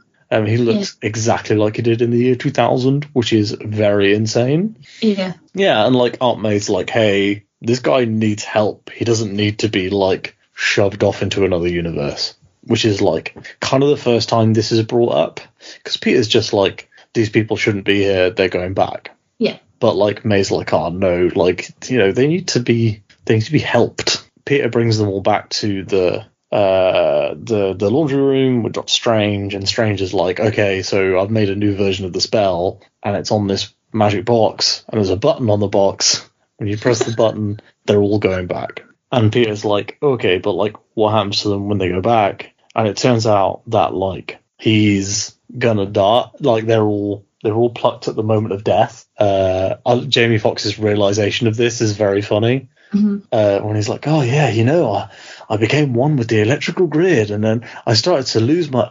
Oh shit, I died. like very good joke. Yeah. And like they're all like, hey, don't send us back. We don't want to die. Which is a fair thing to say, I think. absolutely fair.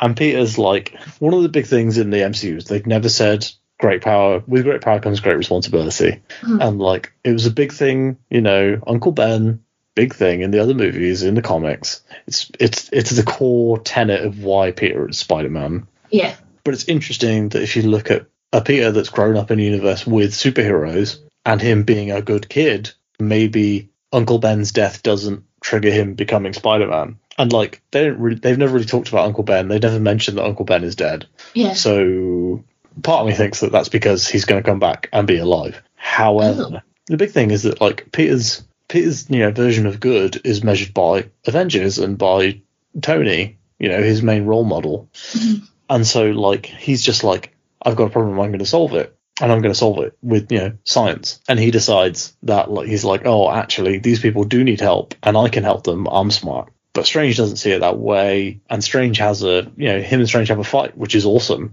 Like one of the most visually oh, interesting Oh, stunning. yeah, just absolutely visually insane. So good. They have this huge fight, and Peter eventually beats Strange with geometry. Is it geometry or trigonometry or something like One of some sort of maths I don't understand. Yeah. yeah. And he's like, oh, the thing that he's doing with these magic portals, it's just that's because he takes Strange takes them to the mirror dimension, and he's like, oh, this is just geometry. I can do geometry, which is like a very very cool Peter Parker moment. Mhm. And like one of the things that these movies get right is show you how smart Peter is, and this is one of those moments. He like he traps Strange. And he's like, okay, this worm's going to dissolve in like 12 hours. Don't try and kill these supervillains. I'm going to leave you in the mirror dimension, which is very funny. Yeah. And then he, he takes all the scientists back to Happy's shag pad. Oh dear. has a Stark fabricate like mega 3D printer basically in the laundry room or whatever, and like he works together with Willem Dafoe, with Norman Osborn, who is something of a scientist himself. uh, genuinely, I, I was almost crying laughing when that came up. It's so funny. The fact that they know what's funny is what makes that movie good, I think, as well. Yeah, yeah, Like, they know what memes are funny and what memes are memes. Do you know what I mean? yeah, yeah. It's uh, one of my favourite sort of like ongoing jokes of the whole MCU is like Happy being the head of security, but being absolutely shit at security. Yeah. It's like his password being password, or like um, in Homecoming when he's just absolutely like his plane just gets completely hijacked and he's just not even aware. Like I, Yeah. I love, I love that idea about him because like it just makes no sense that that's who Tony would put in. charge. like Tony's Yeah. a smart man. Why would you put? But he's like, oh, this I don't need a security guy. I'm Iron Man, so I'll just let my friend do it. Yeah, he's just like I'll just uh I don't know, I'll just give him the title, I suppose. just it just really tickles me because that's another thing about this film as well. Like him just having things lying around his like bachelor pad that Yeah. are just like capable of creating absolute chaos, and he's just got them, you know, stuffed in a sock drawer or whatever. You're like, what are you doing, Happy? Well, yeah, the fabricator runs on a on a um thingy. What are they called? The Oh, thing that powers. Tony. Yeah. An arc reactor. It's got a go. tiny arc reactor. It's like that's enough to power a city. Happy, and you just got it in your condo. So all of this leads up to one of the one of the scenes that was probably like the biggest surprise for me in this film because um, Hmm. I was talking to somebody on a previous episode and I'm blanking on who it was about how like with the culture of like onlineness nowadays, it's really hard to be surprised by things. Yeah. And in the Marvel universe, there's only ever been like two times before when I've been genuinely surprised by something, and that was Trevor Slattery. Yeah. Because I was not expecting that even a teensy bit. Absolutely brilliant. Absolutely. But like, I know a lot of people didn't like that, but I almost pissed in the cinema. I was laughing so hard. Thought it was brilliant. And then in Homecoming, when Michael Keaton answers the door, and you, Absolutely brilliant. like I had no like I, I just hadn't clicked in my head that he might be her dad like at all. Not even and a Peter's whole possibility. face is just like, oh no, like I'm gonna have a bad time, and, and it just goes completely downhill from there. The so whole like, scene in the car when fucking Oh, Michael Keaton God. pulls the gun on him. Where, yeah, and he does the whole like protective dad speech, but also he's genuinely a murderer. Yeah. Just like, oh my god. So like with this film, I was already concerned that because I was thinking, I know everything that's going to happen in this now, so it's just a case of like how much I enjoy how they present it to me, I suppose. Hmm. And then they fucking killed Aunt May. That was a real, real shocker. And like, Absolutely. I love Marisa Tomei as Aunt May. She's fantastic. And like, they seem like they have a relationship that you don't see in any of the other Spider-Man movies. yeah.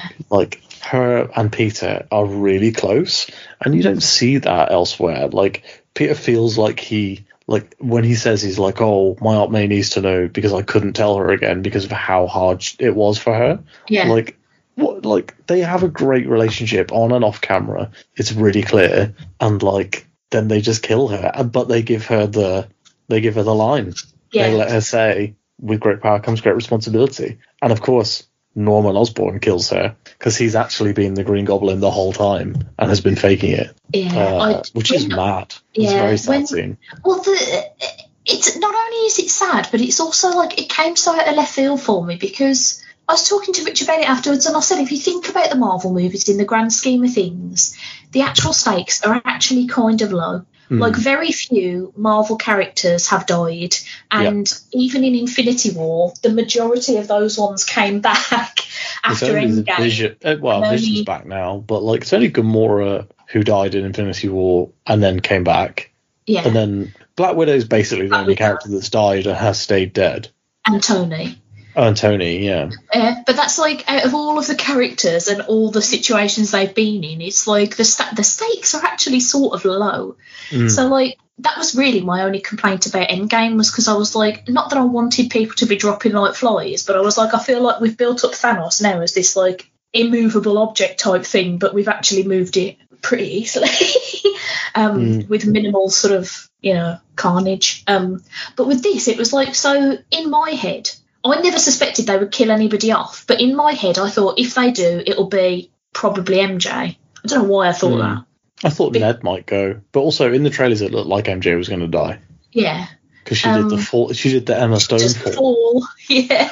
So like for this bit, and especially because they give you that moment where you think she might be all right, where they're trying to clamber out of the rubble and they're having a little chat, and it's when she lies down again that you're like, oh no, this Yeah. is this is it now, isn't it? And like. I'm not going to lie, there were a lot of tears in the cinema, and, um, and the majority of them were from me.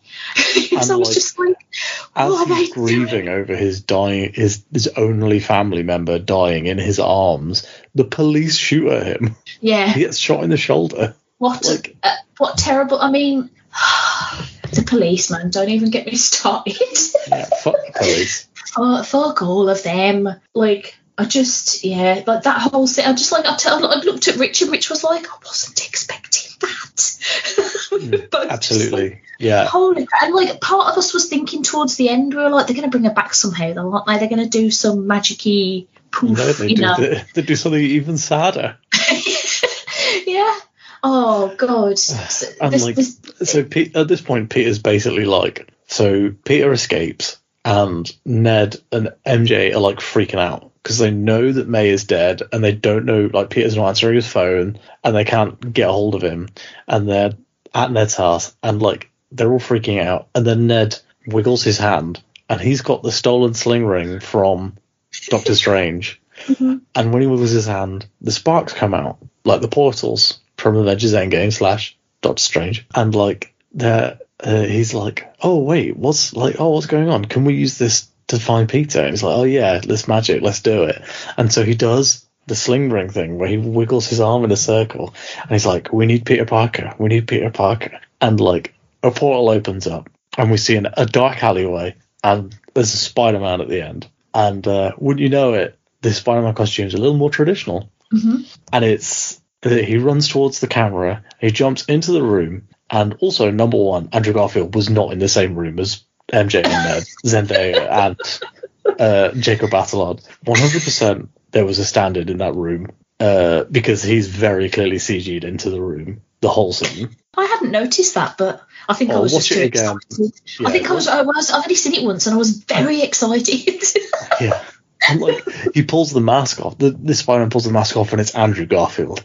Mm. And it, like and the crowd goes wild. the entire cinema erupted, and it erupted to the point where like you could tell that they were expecting that to happen, and they left a gap before Yeah. anyone said anything, which is incredibly smart. Mhm. Uh, and they do it again for the next reveal, which is Tobey Maguire. But before we get to Tobey, we have the aforementioned "Prove Your Spider-Man" scene, which is very funny. Very good. And he's like, okay, and he just jumps up a foot and touches the ceiling with his fingers and just stays stuck there. And they're like, yeah, just like crawl around a little. Which is- Crawl around a little is very funny.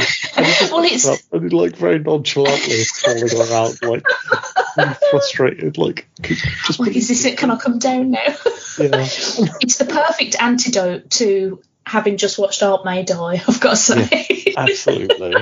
And then Ned's aunt, Ned's grandma comes down and says something to him, and he's like, "Oh, my grandma says, can you get the cobweb in the corner while you're up there?" I, I absolutely love that, but just that like sort of nonchalant little wave of his hand, like I haven't got it. I.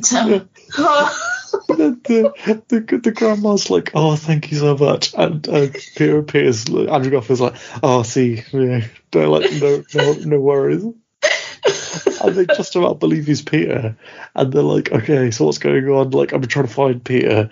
I feel like he needs my help because there's some crazy shit happening to him. And, oh, I forgot one of my other favourite jokes. We have to go really far back. They're in the room with all the villains, and the lizard has been silent the whole time. And then he just says something. He says, like, oh, this is bullshit or whatever. And everyone's like, ah, fuck, the lizard can talk. really funny. like the Sandman's like, oh, didn't know like really good, such a good joke. Oh, I really do love the humour in this film. It really tickled me. Yeah. There's like a bit jumping ahead a bit, but there's a bit later where they're all like sort of just sort of waiting for the villains to turn up, so they're all like kind of stretching and whatever.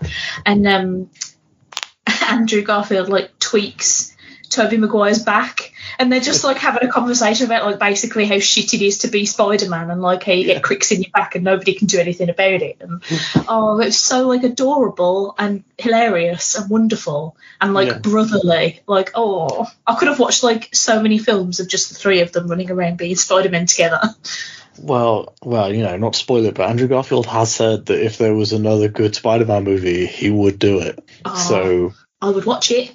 I'm not gonna lie. I have to say, I feel like that there's going to be a, you know, there's going to be a two-part Spider-Verse sequel, but I feel like there's going to be one, you know, there's going to be another one further down the road, and that's going to have Tobey, Andrew, and Tom Holland, and Mm, whoever the cinema version of Miles Morales is going to be. yeah. But anyway, so they all, all the Spider people, like Tobey, like they, they eventually go like, oh, let's try and summon our Peter, and they pull Tobey Maguire through huge audience hype. Mhm. The fact that Absolutely Tobey crazy. just comes in from like a diner or something dressed as a normal person is very funny. And the way he sort of comes in and he's like, I just stepped through your put. Oh, it's gone. Yeah. Oh, well. Like, this is someone's living room. Okay, whatever. oh yeah, he does. He's like, oh, I just stepped through that portal. I hope it's okay. it's really adorable. Like it's such like a Peter Parker thing to do is to like think of Mm. like people's feelings and politeness, like rather than just being like, you know, where's the scene? He's just like, oh, I'm sorry, did I did I walk in on something? You're like, oh, Tobey. Also, so like, I thought it was weird that Tobey's not wearing the costume, but then they explain later on what's going on with Andrew Garfield's character, and I'm like, oh, ab- Yeah. oh shit. Like, that got dark, they- didn't it? they, they they really thought this out in a very smart way. So they go like, look, we don't want to keep bringing Spider-Man in. Where do you think Peter might have gone? Maybe that's the first thing you should have done. and um, Let's us go to him. they're like, oh, he's prob- he's probably on the roof of the school. They go to the roof of the school. And MJ and Ned are like, oh man, we're sad for you. This sucks.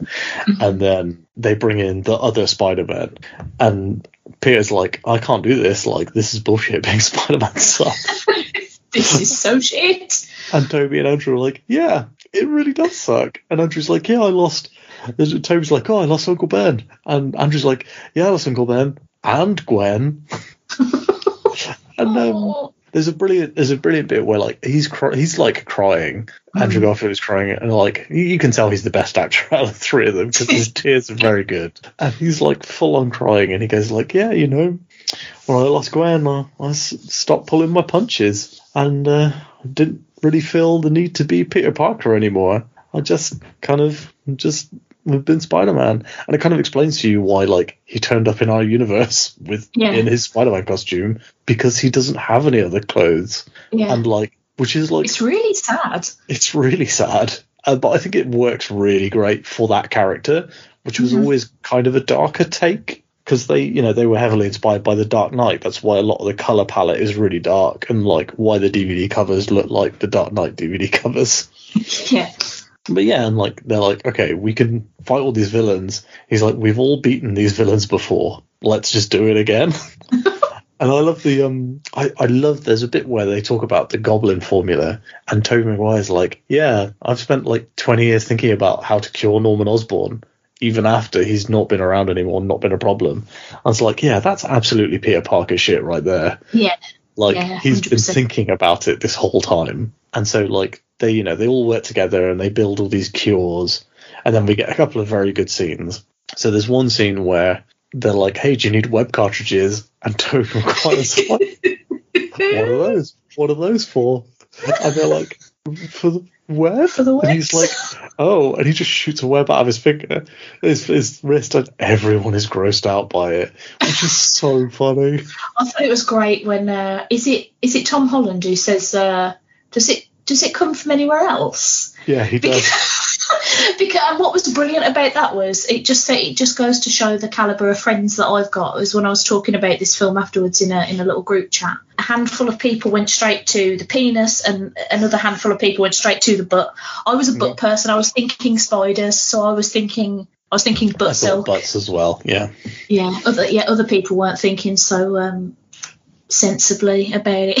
but that did really tickle me because it's just like it's one of those things that's like sort of poking fun at the comics, but also kind of paying homage as well. Like it wasn't they're not like outright laughing at you for being like for comics being ridiculous, but at the same time it is like this is a bit ridiculous though, isn't Yeah. it? Um, which Um, I loved about it. I love the um the bit where Ned's like, "Hey, do you um do you guys uh do you guys have like Spider-Man best friends?" And and Peter's like, "Yeah, I had a best friend, and he tried to kill me, and he died in my arms."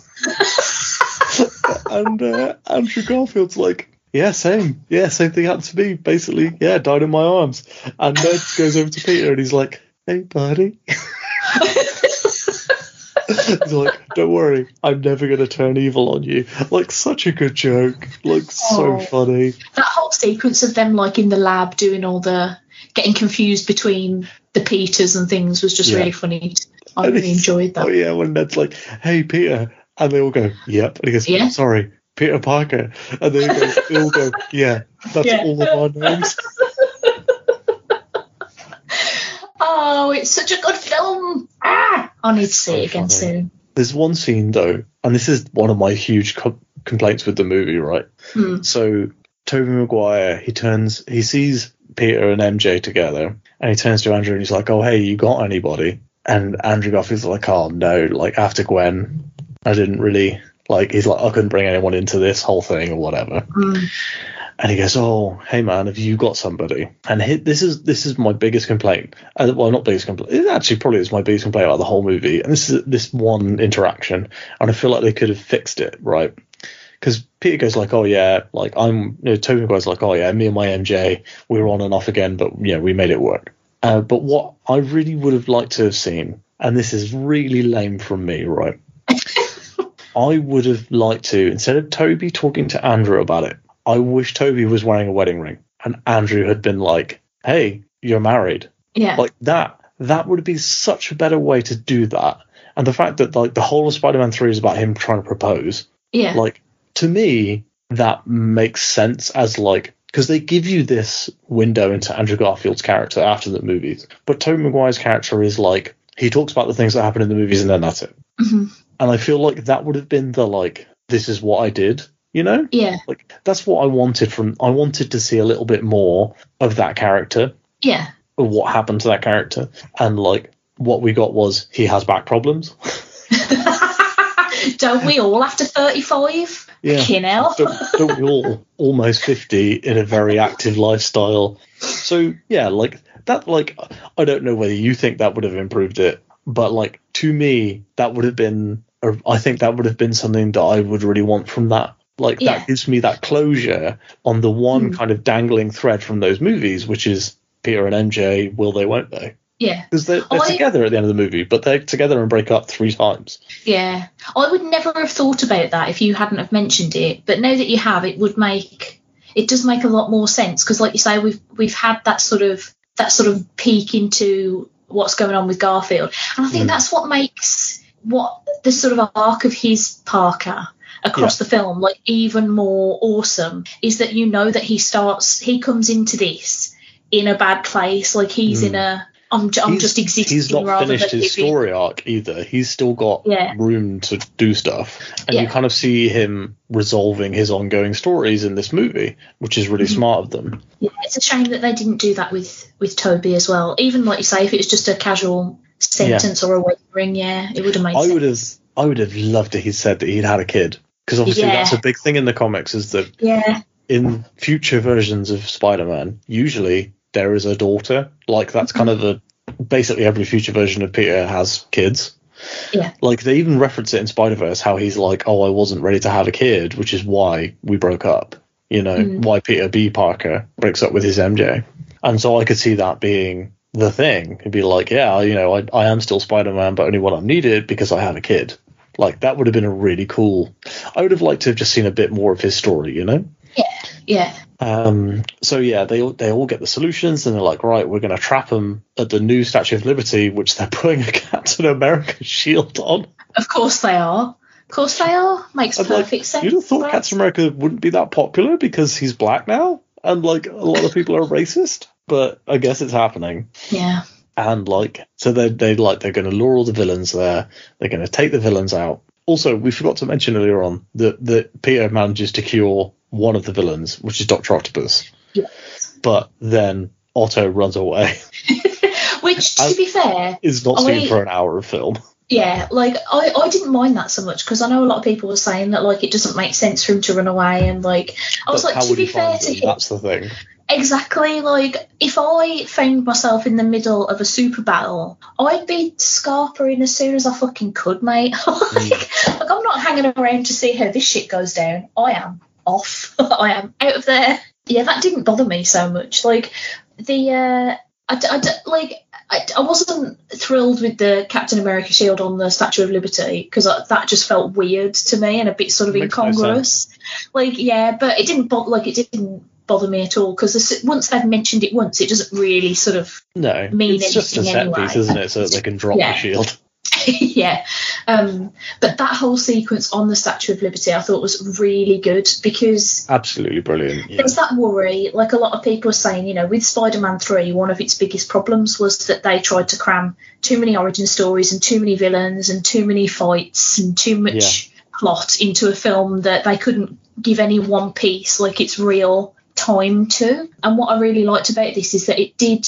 Aside from Connors, who I did genuinely feel like I forgot was in the movie the majority of the time, um, Hmm. like most of them got like a cool line and most of them got a couple of cool like fight sequence moments and they you know there wasn't there wasn't really anybody in it who I would be like take them out for the service of everybody else like it felt sensible and it felt like everybody was given you know enough enough room to like move around. And I really liked this idea of like the three Spideys. Where it felt so much like a co- like just celebrating everything that's brilliant about comics. To have Yeah. three Spider-Men working together like you know saving each like other the- helping each other curing the baddies. Like it was like yes! Yeah, it was like a proper team up. It feels like the end game for Spider-Man movies, doesn't it? Like it It feels really like them putting those other two Spider-Men to bed and the MCU Spider-Man movies putting them to one side so that they can do something new. Yeah. And Yeah. I mean, like we'll get to that at the end, but like there's a there's also a bit that's really cool where they're all swinging and they web off of each other yes to carry on swinging, which is very cool yeah when they're all like synced up. But yeah, so like they fight all the villains that are there, and like all the like shit tier villains are there, except and then Doc Ock and uh, Goblin are not.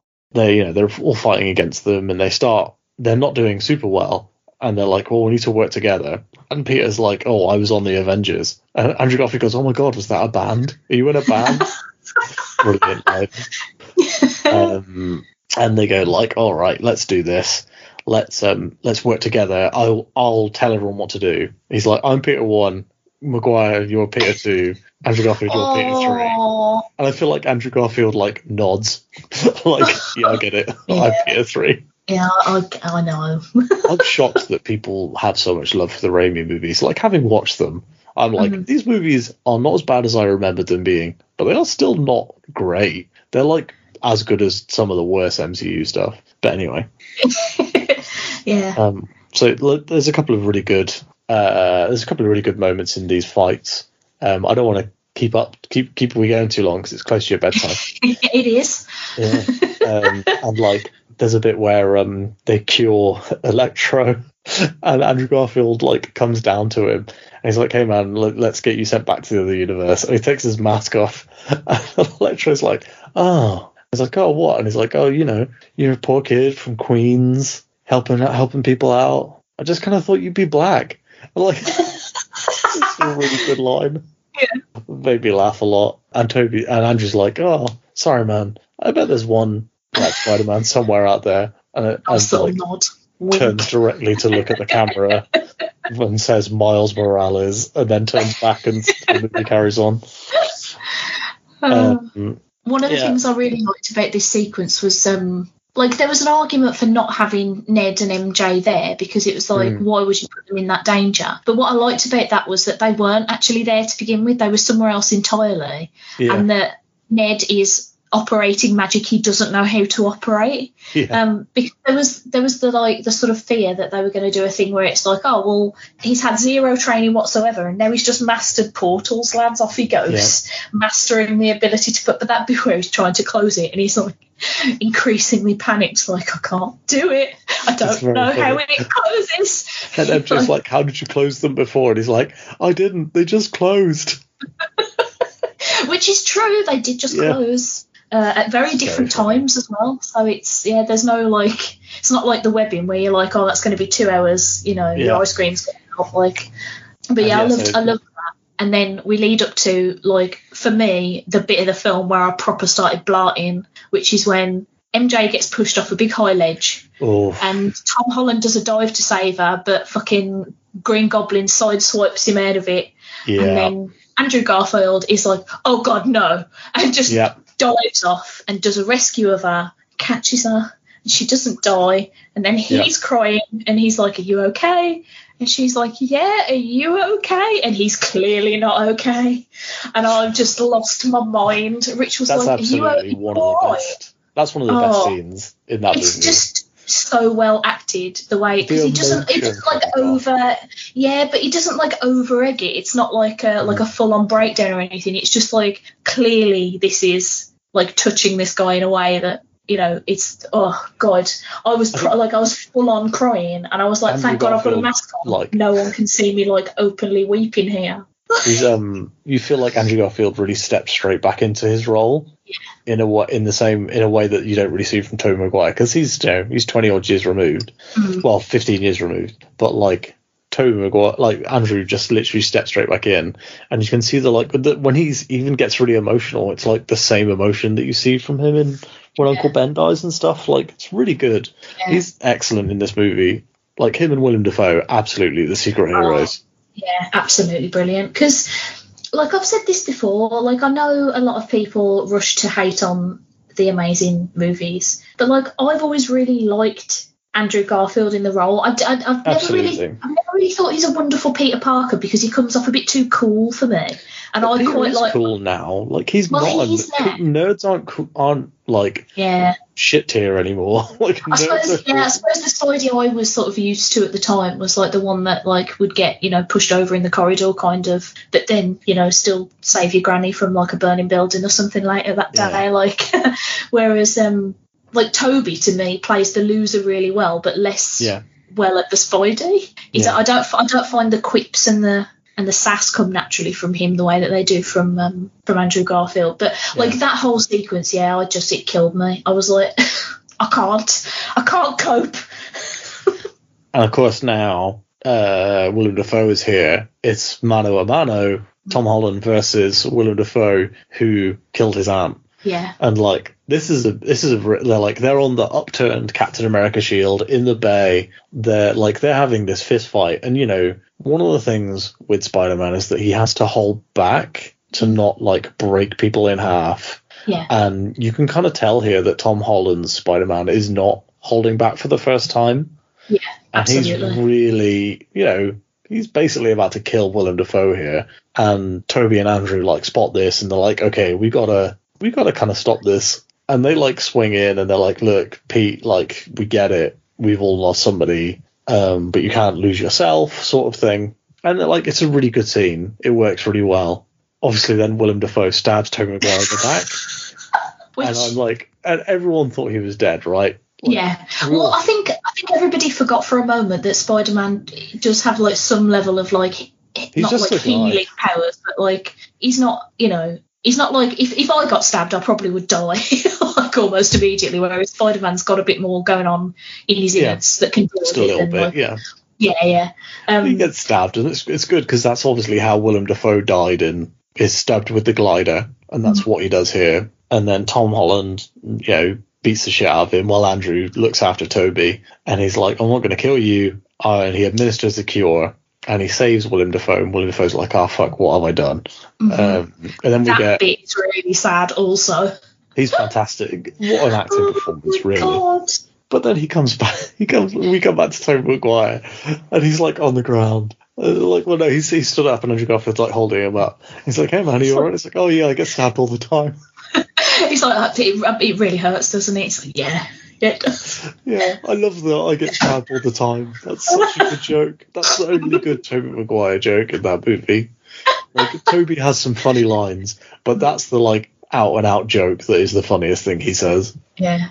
I, I love that whole sequence. Like, apparently, Hmm. according to um, Tom Holland, like both he and Willem Dafoe like practically collapsed after they finished filming that because they were both giving it so much goddamn welly, and it absolutely it, shows. yeah. It's uh, fuck me, like, it's like impressive the effects that you can see the emotion on Dafoe's face, even though he's been de-aged, which is really smart. yeah, I didn't really notice like a, a, lot of the. There are a couple of like There's a couple scenes where you can tell. Yeah, but for the most part, the effects for me that were more that stood out more than things like the de aging was just like occasionally like on Electro or like Curt Connors' mouth and Hmm. stuff like that. Where mouths I think are always really hard to to deal with anyway with, uh, Yeah. with CGI.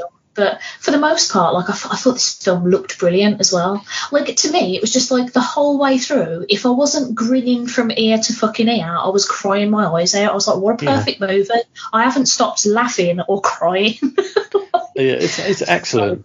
Like it's there's there's so much good about it. Uh, that's why it's my favorite MCU movie. yeah. It's hard Oh, to top.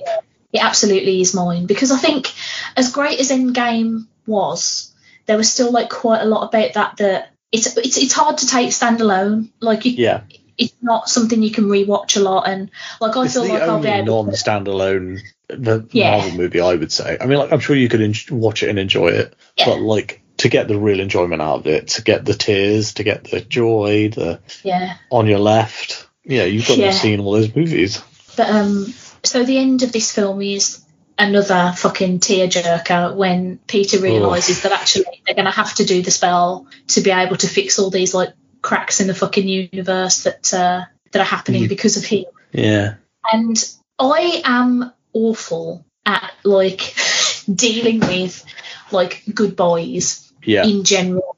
And watching Ned and MJ basically saying goodbye to Peter and knowing that they might not even ever remember him being in their life at all. Mm. Fucking hell's bells, man. And Tom Yeah. Holland's giving all the fucking welly. I'm like, Yeah. stop it. You, you, I'm crying again. Why are you doing this to me? They all do, like, and and the the thing that really hits home is like later in the film when he does go back to the cafe where she's working to try and sort of like reintroduce himself, and then sort of realizes that actually they're safe and they've got into MIT and like Yeah. maybe maybe they're actually better off without him. And she says she's Oh. happy, doesn't she? And he's like, in the family. "Oh." yeah, like she says she's so happy that she got into MIT, and she's like, I'm never excited about anything, but I'm excited about this. And like he's remembering back to when she says like, oh, it's best not to get excited about things because then you get disappointed. And he's like, oh, actually, like I shouldn't get involved here. I'm the Yeah. only person who gains from this, basically, Yeah. which is really sad. but like it works. It's very Peter Parker. He would do Yeah. that. Well, it's uh, what I liked about that as an ending as well was like they could have made that like a real bummer ending, Mm. but but they framed it in such a way whereas it's a bummer for us because we're so attached to those characters and their relationships with one another. But for Peter, he very clearly comes from it in a sort of like I'm just happy that they're safe and happy Yeah. and moving on, and now I'm gonna go and do whatever it is I guess I'm gonna do now, which is at the moment live in this shit apartment Yeah. uh, while I figure out how to They should have made it the same shit apart from Spider-Man 2. I wish they just recreated that set. That would have been Yeah. so funny. It would have, and had that Um, girl living over the over the way. Yeah. I've forgotten her name. Um, Old girl or something. Yeah. yeah. So like that was the end end of movie, and then we hit the mid credit sting, which I it didn't make sense to me because the mid credit sting was fucking Eddie Brock rocking up in a bar, having like a barman explain the concept of The barman, Dani Rojas from Ted Lasso. oh, I don't watch Ted Lasso, so I Oh, you should. It's good. It's really good. I tried watching like two episodes and I was just like, I hate everyone in this, and I didn't go back to it. And I feel like I should because everybody says it's great. It's yeah, it's the, my favorite sitcom at the moment. I think But the barman's trying to like basically explain the concept of like superheroes and Endgame, and like Iron yeah, Man. Hmm. like all of this stuff. And then before you know it, he's like zipping back out of the multiverse anyway, and leaving a teeny weeny little, little wee drip of symbiote. Now, the thing that I didn't understand about this, and it's not, this is probably my biggest niggle with the film, and it doesn't even really fucking count because it's not, it's not part of the film proper, is if the issue with that spell was that it was pulling in people who know Peter Parker is Spider Man, why did it pull in Eddie Brock? Mm. What what what's Eddie Brock got to do with anything? The theory on the internet is that Venom is connected to all the other Venoms in the multiverse through the Okay. symbiote web, and the other one knows that Peter is Spider Man from Spider Man 3. That's the theory. Okay. To be fair, It's bad. I wouldn't. Uh, it is bad, but I wouldn't mind if that turned out to be the case, just because. An I explanation's wouldn't- better than none. Yeah, I think I think what what sort of annoyed me about that as a thing was because like we'd not. I think at that point we'd not long seen Venom two, which Mm. I'll be honest, I actually genuinely really enjoyed. Like I had a real fun time with it. I needed a laugh, and it made me laugh, and it was stupid as fuck, and like it didn't There are give a definitely shit. worse movies. It's very stupid and it's 90 Yeah. minutes long. Exa- yeah, 90 minutes. So I was like very much like a, you know, I don't mind him cropping up. But to me, it was like, Hmm. but why is he cropping? Like, it doesn't make sense for him to crop Yeah. up, except that you've just gone, we're Sony and we want to have our other property pop up, I guess. And I'm like, well, Well, You did to, miss you did miss the most heartbreaking scene of the movie for me. Did I? I was What's that now? happy. Peter goes to Aunt May's Oh grave, and Happy turns up at the same time, and he's like, "Hey, man, did you know her?" That's brutal. Oh, Because Happy's become this like father figure to him over the last two movies, and like you can tell that Happy really cares about Peter. Like when he sees that May is dead, the look on his face, and like obviously he's in love with May, but like Mm. he's sad for Peter, not for himself, which is Yeah. brutal. And like Happy's play Happy, like Jon Favreau does so well in those that movie. yeah. He's like his two scenes. He's very funny, and then he's like heartbreakingly sad. Uh, and then that final bit where he's like, "Oh yeah, I, I know. I used to know Spider Man. That's how I knew her." And it's like, "Oh, that's brutal. That even Happy doesn't remember him." yeah. Um, It's it's a very and that's like the last. place it's like him him leaving behind his last bit of family. You know. Yeah, it's a really interesting place to start the new movies from, I think. And it'll Definitely. be intriguing as well to see whether the people who've been banging on about he's too attached to Tony Stark, whether they'll be shut up by Mm. wherever we go from here. Because I can't imagine that he could be attached to anyone. yeah. I want to see him crop up in other stuff as like, well, and people be like, you know, why don't we know who you are, sort of thing. There's Yeah. a running theory that Ned's going to be a villain because he's going to be mad that Peter's wiped his memory ah, because you I saw mean, that Jacob that very- lost all that weight. it's a very um, it's a very comic book thing to happen, isn't it?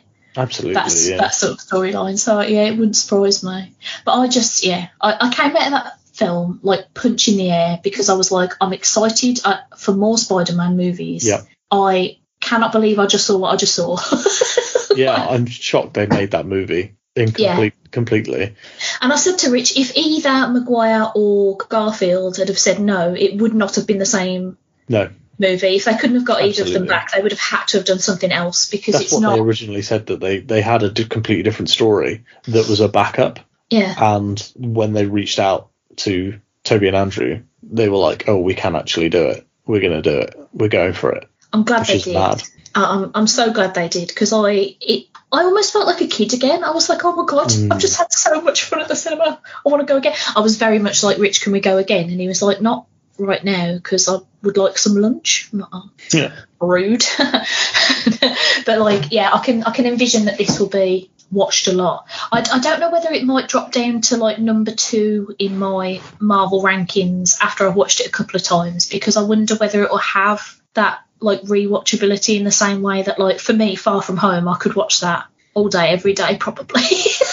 but I I've do love the way that Jake I Gyllenhaal just eats times. Mm. And so I would still say it's probably going to. I think that there's no way it ever leaves like top tier MCU for me. Yeah, I could see other movies coming ahead of it. Like I think that the the thing that I love about Endgame is it rewards the fact that I've seen all 23 other MCU movies. And if somebody, if they came along and they did another movie that rewarded the fact that I've watched all of their shows as well and have watched, you know, the terrible What If. And all that sort oh, I still haven't still haven't finished. What if?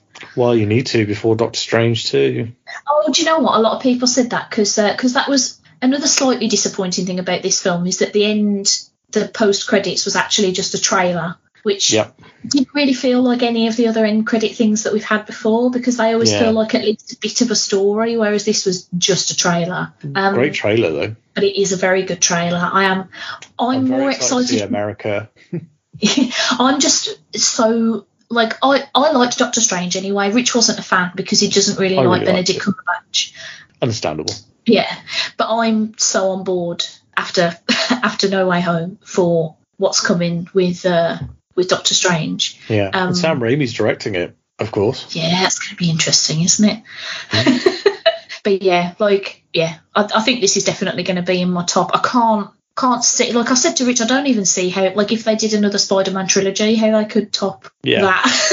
like it's going to be a tough one, lads. Well, the there's a lot of rumors about Andrew Garfield doing another one because Mhm. he's he said he wants to do it. He said like if the movie was right, I would do it. Yeah. Which is like, and there's huge. There's been huge fan campaigns online about it. So Yeah. I feel like maybe we will get more Andrew Garfield. I'd love to see him in Spider Verse. I have to say. Yeah, me too. I was ever so slightly hoping because I have got like a massive love for the Jake Johnson like schlubby Peter Parker from Spider Verse. yeah, I I really wanted Spidey. him to make a teeny weeny, even if it was just a voice cameo somewhere in Yeah. there. I, I'd have loved that. I'd have absolutely loved that because I, I thought he like he was one of those ones where when they announced before the film came out that he was going to be doing a voice of Peter Parker, I was like, that doesn't make any, Any sense sense, whatsoever.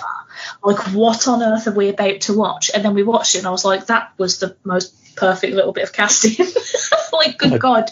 Also, Chris Pine as Peter Parker for like Yeah. one scene. for like, two lines, yeah. Yeah. That was amazing. you- I love that film. I don't know if you've played it or watched Rich play it, but the 2018 Spider-Man PS4 game. Oh, I've got a lot of love for that. I would have loved to have seen the PS4 Spider-Man turn up in something.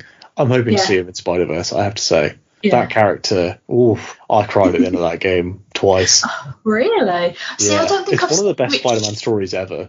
I don't think I saw Rich finish it is the problem, and like I must have missed the the couple of times that he was playing it that he finished it because the last time I was watching him play it, he was trying to like find backpacks and like you know Yeah. do all the little sidey bits to get all the suits I and whatnot. Super highly recommend it. Like if you Mhm. can, if you can sit down and play it. I don't know how into video games you Oh, are. And I, Put it on the like- lowest difficulty. I was going to say I like the concept of a video game. I am not good at the execution. Mostly because though I panic more than anything else. There'll be like a there'll be like a, an enemy coming toward me, and I'll be like, oh my god, I'm gonna die. Well, if anyone like, wants to talk to me about that video game on Twitter, I'm happy to discuss it. I love it. Well, on that It's so note, good. on that note, I do want to go to bed. yes, so, um, I thought you might. do you want to do a little a little Sam roundup where people can find you so you can talk about Spider Man Yeah, and his um, various iterations? I think the easiest place to find me is uh, Twitter, and I'm on under at sgch. Those are my initials. Uh, I also do a video game podcast every now and then with a group of friends called Gaming Fix. Um, would highly recommend that. Um, my friend and I, Andre, my friend Andre and I are doing a buddy read for Brandon Sanderson's Way of Kings, which is an awesome book. Um, I'm literally, I would have finished it tonight if I hadn't done the podcast. So I'm going to finish it tomorrow, and then we're going to do a spoiler YouTube stream where we talk and we'll do non-spoiler and then spoiler, um, and we'll have it up on the YouTube channel for everyone to watch. It's super. Uh, I think it's going to be a great watch. Would highly recommend. So yeah, that's basically where you can find me. Excellent. Gaming Fix or at SGCH. Splendid. Well, thank you for joining me in the parlour, Sam, to waffle about um, all things Spider Man. And Absolutely. uh, I'm just going to go and get this uh, this cobweb from the corner. So, um, bye. Bye. Thank you for listening to Stacey's Pop Culture Parlour. To get in touch with me, the titular Stace, you can follow me on Twitter at Stacey's Parlour, send an email to stacey'sparlour at gmail.com, or come and join the Stacey's Pop Culture Parlour Facebook group. If you'd like to leave a review for the show, please do so on Apple Podcasts or over at podchaser.com. If you like what you heard enough to want to give me some money, which would be quite spectacular actually, you can go to ko-fi.com forward slash Stacey's Parlour. That's ko-fi.com forward slash Stacey's Parlour. The music that you're hearing right now is by the amazing band Starbomb, and you should really check them out on Spotify, iTunes, or on their website. Thanks for stopping by, and I'll see you next month. Mwah!